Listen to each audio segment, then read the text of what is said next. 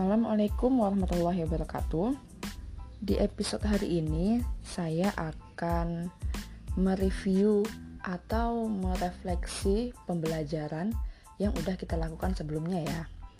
Seperti hasil tugas-tugas kamu di tema 5 subtema 1. Jadi kemarin kan udah pada ngumpulin tugasnya via WhatsApp.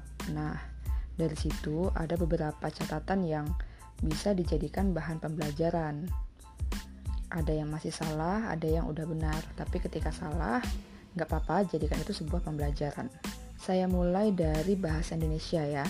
Kalau soal nomor satu, cuaca adalah, nah itu udah banyak yang benar, karena di buku juga ada.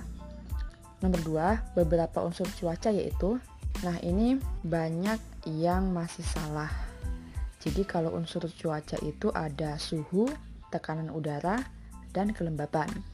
Di buku juga udah ada sebenarnya kalau dibaca dengan teliti. Terus buatlah kalimat tentang pelangi. Itu juga udah banyak yang benar.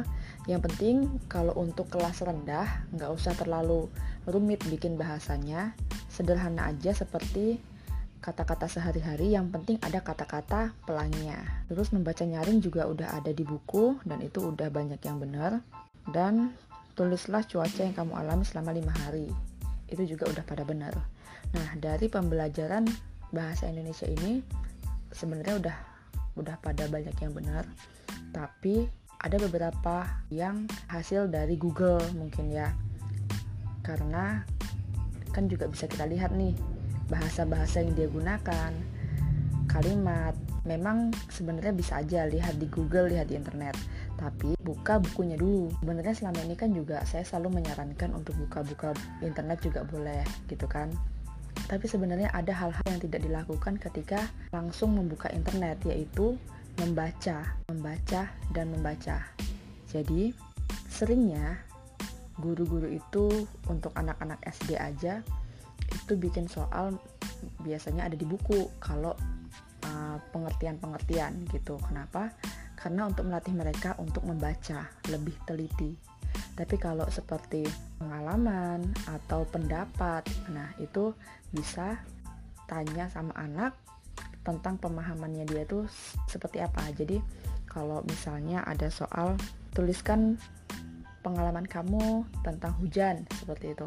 Nah, biasanya itu udah pakai bahasa yang ada aja biasanya itu berdasarkan pengalaman-pengalaman sehari-hari aja dan itu gunanya untuk memahami kemampuan anak kayak gitu tapi kalau udah pengertian-pengertian arti cuaca membaca nyaring itu biasanya ada di buku nah coba dilatih membaca buku dulu seperti itu karena kebanyakan anak-anak SD ini anak-anak zaman sekarang itu udah tidak telaten membaca buku.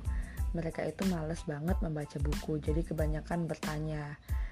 Nggak ada isiannya, nggak ada jawabannya, katanya gitu. Akhirnya buka internet, padahal sebenarnya ada di buku. Nggak ada masalah ketika buka di internet, tapi ya itu tadi, ada hal-hal yang tidak dilakukan dan itu menjadi sebuah kebiasaan buruk sebenarnya.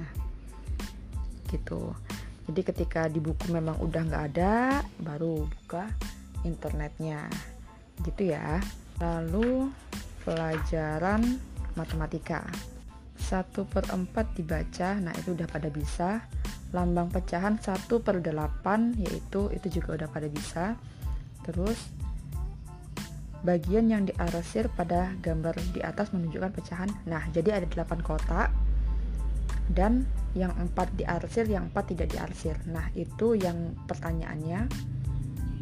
Gambar yang diarsir menunjukkan pecahan. Jawabannya adalah 4 per 8. Ini uh, udah banyak yang benar, tapi ada beberapa yang belum paham tentang pecahan. Jadi, 4 per 8 itu adalah 4 itu yang ditanya. 4 yang diarsir itu kan ada 4 Terus 8 itu adalah total keseluruhannya gitu loh biar gampangnya. Kita kalau ngomongin pembilang dan penyebut itu mungkin nggak terlalu apa nggak terlalu paham atau mungkin jarang dipakai. Tapi kalau kita jelaskan tentang logikanya, pembilangnya itu yang di atas itu yang ditanyakan biasanya. Kalau ada 8 kotak yang diarsir itu 4, nah pertanyaannya berapa pecahan yang diarsir? Nah, berarti kan yang diarsir ada 4. Berarti 4 per 8. 8 itu dari keseluruhan kotak yang diarsir dan yang tidak diarsir. Ada yang jawab 4 per 4 jadi bukan 4 yang diarsir 4 yang nggak diarsir itu salah. Tapi 4 per 8 4 yang diarsir dan 8 keseluruhan kotak atau ada juga pertanyaan misalnya ada 8 kotak 4 dimakan oleh Dayu berapa pecahannya? Nah jadi 4 itu yang dimakan Dayu per 8 itu total kotaknya. Atau misalnya ada 10 kotak. Dayu makan 3 kotak itu maksudnya kue misalnya. Kuehnya ada 10 potong. 3 potong dimakan oleh Dayu.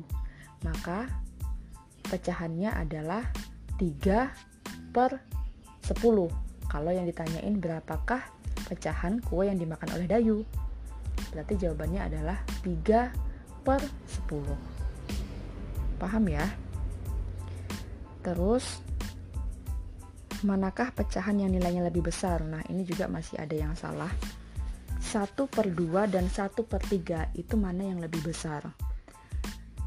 Jadi, kalau logikanya begini, 1 per 2 itu Misalnya ada kue yang dipotong jadi dua. Kalau satu per tiga itu adalah kue yang dipotong menjadi tiga. Nah, bayangin ketika ada dua kue yang masing-masing dipotongnya berbeda. Satunya dipotong jadi dua, sedangkan yang satu lagi dipotong jadi tiga. Mana bagian yang paling besar gitu loh. Otomatis kue yang dipotong jadi dua itu pasti setiap potongan itu besar karena dia cuma dipotong jadi dua. Sedangkan kue yang dipotong jadi tiga itu pasti potongannya kecil-kecil karena dia banyak dipotongnya gitu loh. Makanya kalau menggambar pecahan motong-motongnya itu harus sama besar.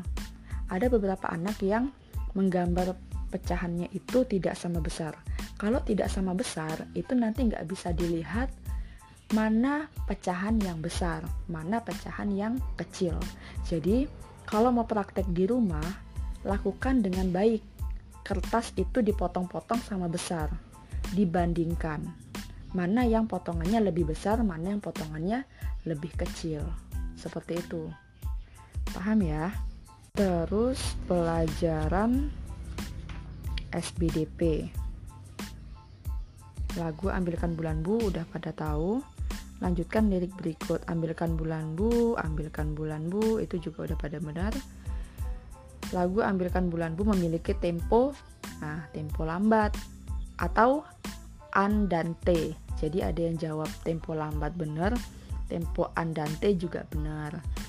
Tempo itu ada tiga, ada yang lambat, sedang, ada yang cepat. Kalau ambilkan bulan bu kita nyanyikan deh. Pasti itu lambat banget. Ambilkan bulan bu. Ambilkan bulan bu. Nah itu tuh lambat. Ya ada yang jawab sedang. Kalau sedang itu lagu awan putih. Nah itu kan dianya moderato. Kalau moderato itu sedang temponya Sedangkan kalau lagu Ambilkan Bulanmu itu temponya lambat atau andante. Terus titik-titik-titik arak berarak di langit luas. Itu juga udah benar. Lirik yang tepat untuk melengkapi lagu di atas juga udah pada benar. Terus nomor 5, tuliskan lirik lagu anak-anak lainnya yang kamu ketahui dengan tempo lambat. Nah, yang ditanya itu sebenarnya liriknya bukan judulnya. Ada beberapa orang yang jawabnya itu judul-judul lagunya aja. Padahal yang diminta adalah liriknya. Lirik itu ya tulisan lagunya kayak tadi ambilkan bulan bulan bu ya ditulis semuanya ambilkan bulan bu ambilkan bulan bu untuk menerangi nah itu tulis semuanya itu baru yang diminta adalah lirik lagunya. Dan selain itu yang diminta juga yang tempo lambat. Jadi cari lagu yang temponya juga lambat-lambat. Naik ke puncak gunung itu juga lambat itu. Naik naik ke puncak gunung. Tinggi tinggi sekali. Nah itu kan dia lambat. Bukan berarti lagunya dilambatin jadi tempo lambat. Lagunya dicepetin jadi tempo cepat. Ya nggak juga gitu ya. Tapi dasarnya kan dianya temponya bisa lambat kayak gitu paham ya ada juga yang di ulangan harian tuliskan lirik yang bernada sama pada lagu awan putih nah lirik yang bernada sama pada lagu An Putih. Berarti nadanya itu sama. Jawabannya itu adalah kulihat awan itu sama dengan andai ku dapat. Nah, kan kayak gitu. Jadi bukan semuanya ditulis. Ada yang nulis kulihat awan seputih kapas arak berarak di langit luas. Nah, itu kan beda nadanya udahan. Kulihat awan seputih kapas. Itu dia udah beda kan? arak berarak di langit luas. Nah, itu kan juga udah beda. Tapi kalau kulihat awan sama lirik andai ku dapat kan sama. Kalau misalnya kulihat awan seputih kapas terus dibandingkan dengan andai ku dapat ke sana terbang. Nah, itu agak beda. Kamu kalau bingung bisa lihat not-notnya, angka-angkanya. Setelah kamu belajar nadanya, dengerin di YouTube itu, dengerin musiknya, kamu hafalkan, kamu rasakan.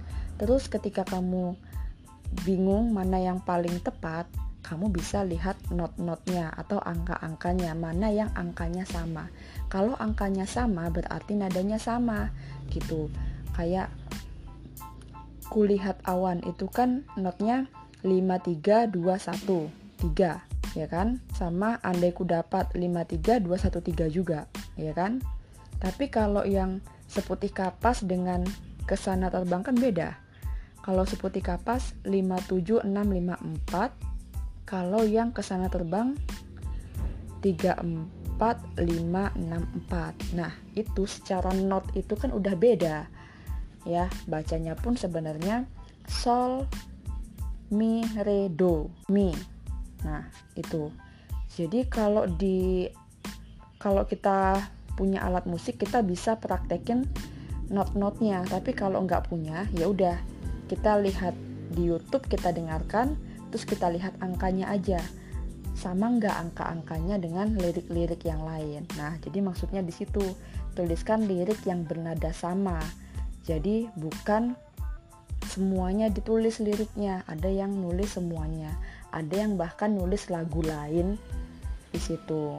Kan nggak sesuai kan? Nah jadi itu ya. Mungkin orang tua kurang paham apa maksud dari lirik yang bernada sama tapi nggak apa-apa. Di sini makanya saya jelaskan apa yang kurang pas. Jadi biar semuanya itu paham dan diluruskan kesalahan-kesalahan tersebut. Sudah cukup evaluasinya. Gunakan ini sebagai bahan ajar selanjutnya. Gunakan ini sebagai evaluasi. Oh ternyata ini salah jadi bisa dibenarkan. Seperti itu. Assalamualaikum warahmatullahi wabarakatuh